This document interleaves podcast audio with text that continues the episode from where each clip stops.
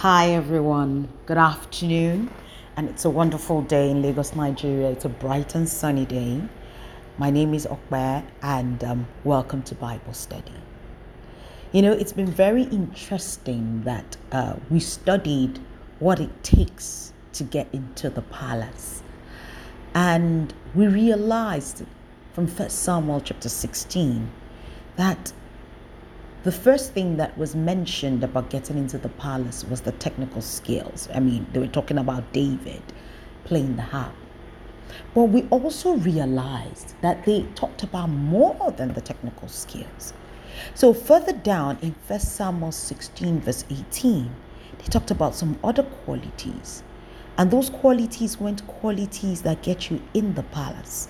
I define them as qualities that get you to the throne. So we've looked at technical skills in our previous study on the 1st of May, and we're now going to be looking at the second quality of anyone that will get to the top of the mountain in our current world. So turn your Bibles with me. Like I always say, get your Bible, get your pen, get your concordance, your dictionary, your Google, um, a nice cup of coffee, you know, or whatever, water, you know, soda, I mean, whatever you take, your smoothie, and um, find a quiet, comfortable place. And for the next few minutes, let's study the second quality that was mentioned about someone that would get to the throne. Are you ready? So it was said in First Samuel chapter 16, verse 18. Then said, Look, I know a son of Jesse the Bethlehem, Bethlehemite who is skillful in playing. And um, of course, technical skills. We've discussed that, first of May. And the second thing he said was that he is a mighty man of valor. So, what does that mean that he is a mighty man of valor? And that's what we're going to be looking at today a mighty man of valor. First of all, the word mighty in that means the Hebrew, the Greek, or no, the Hebrew word, pardon me, is a, it means powerful. It's called gibor, right? And it means someone um, who has who has bravery and courage, right? And then valor is called shal, shail. I hope I got that right. And it means the ability to produce an effect or get something done. So we are talking about someone who had courage, who had strength, who had capacity, and who had the ability to get some things done. So it is not enough, therefore, for you to have technical skills. Technical skills will get you into the palace, it will get you noticed, but technical skills will not get you to the throne. The next layer on technical skills is what the Bible calls a man of valor, but what we call courage and competency. So let's unpack courage and competency a little bit more. Now, what is competency? Hmm. In fact, let's backtrack a bit. No one even considers you for leadership if you do if you're not competent. And you definitely will not get to a position of leadership if you don't have courage. And I'm going to prove that to you today. So I'll go back to where I started from. What is competency? If you have your dictionary, you know, we said we get our dictionary, you can Google competency. You can, what does, you know, go into your Google and say, what does competence mean? Or what does competency mean? And you will find out that competence is the ability to do something successfully and efficiently.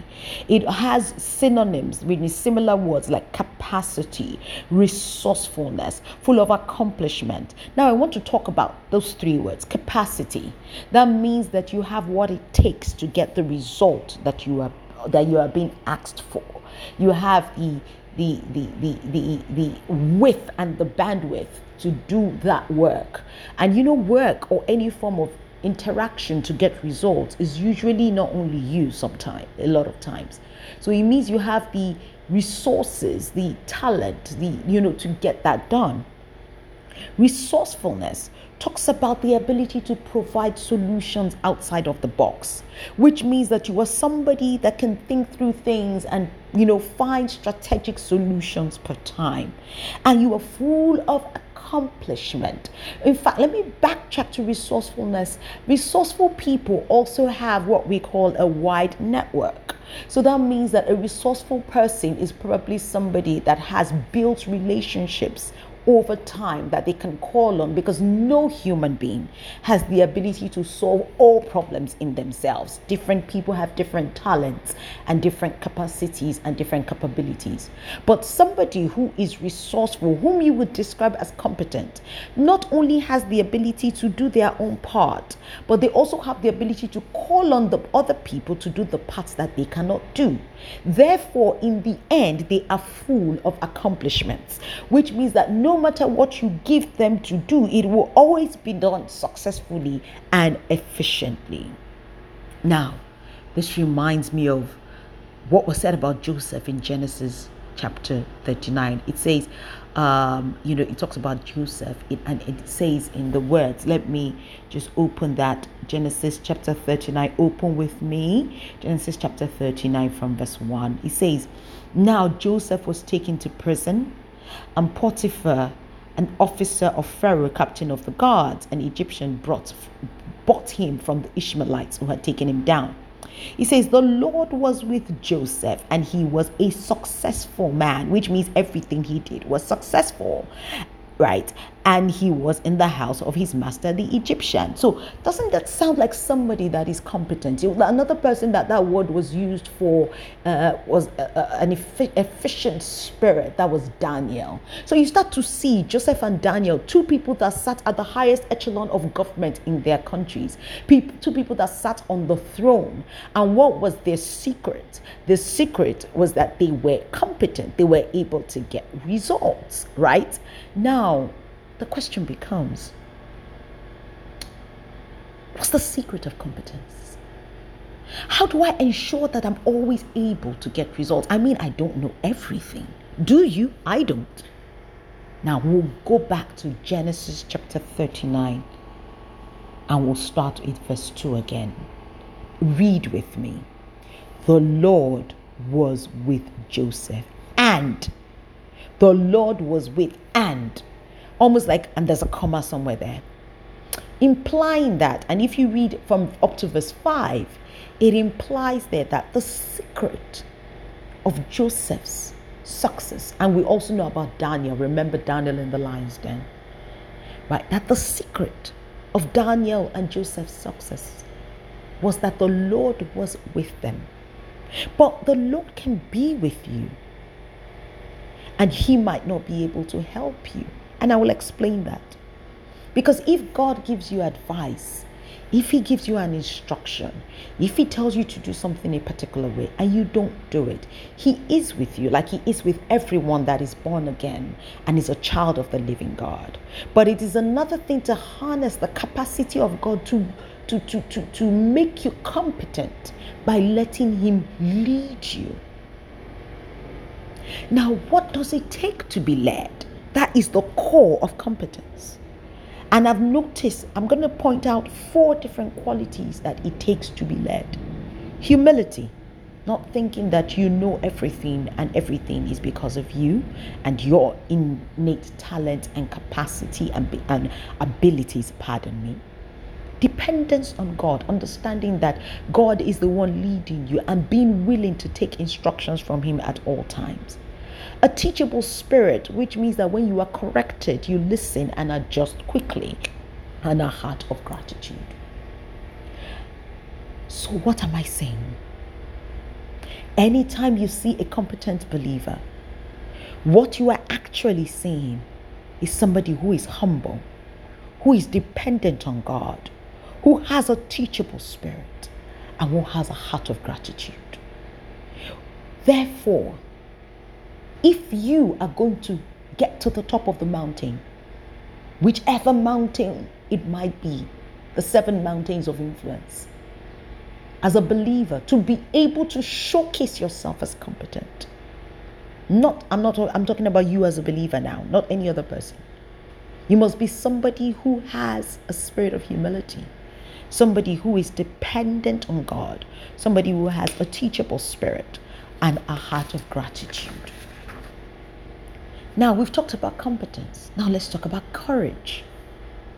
So, if you're with me again, get your diction and make sure you're opening that Google because you know what you see, what you hear, but we're not going to even start explaining that. But make sure you open it and type what does courage mean? And it is the ability, you know, the definition of courage just blew me away. It is the ability to do something that frightens someone. Therefore, courage is not the fact that you're not afraid. Courage is that you do it even though you are afraid. Therefore, God is teaching us today through King David, who wasn't a king at this time, that anyone who is going to sit at the top of the mountain as a believer, I keep stressing as a believer, is somebody who takes steps even while they're afraid. And I'll give you some examples of how you take steps even while you're afraid. The Holy Spirit asks, asks you to speak up in a big meeting. And you do, with your heart beating and your voice shaking.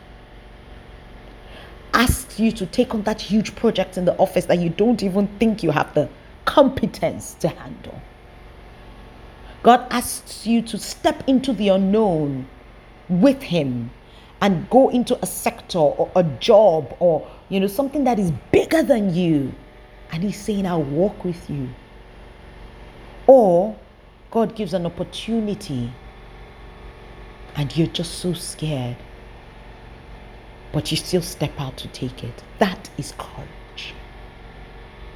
So, being afraid is not an excuse.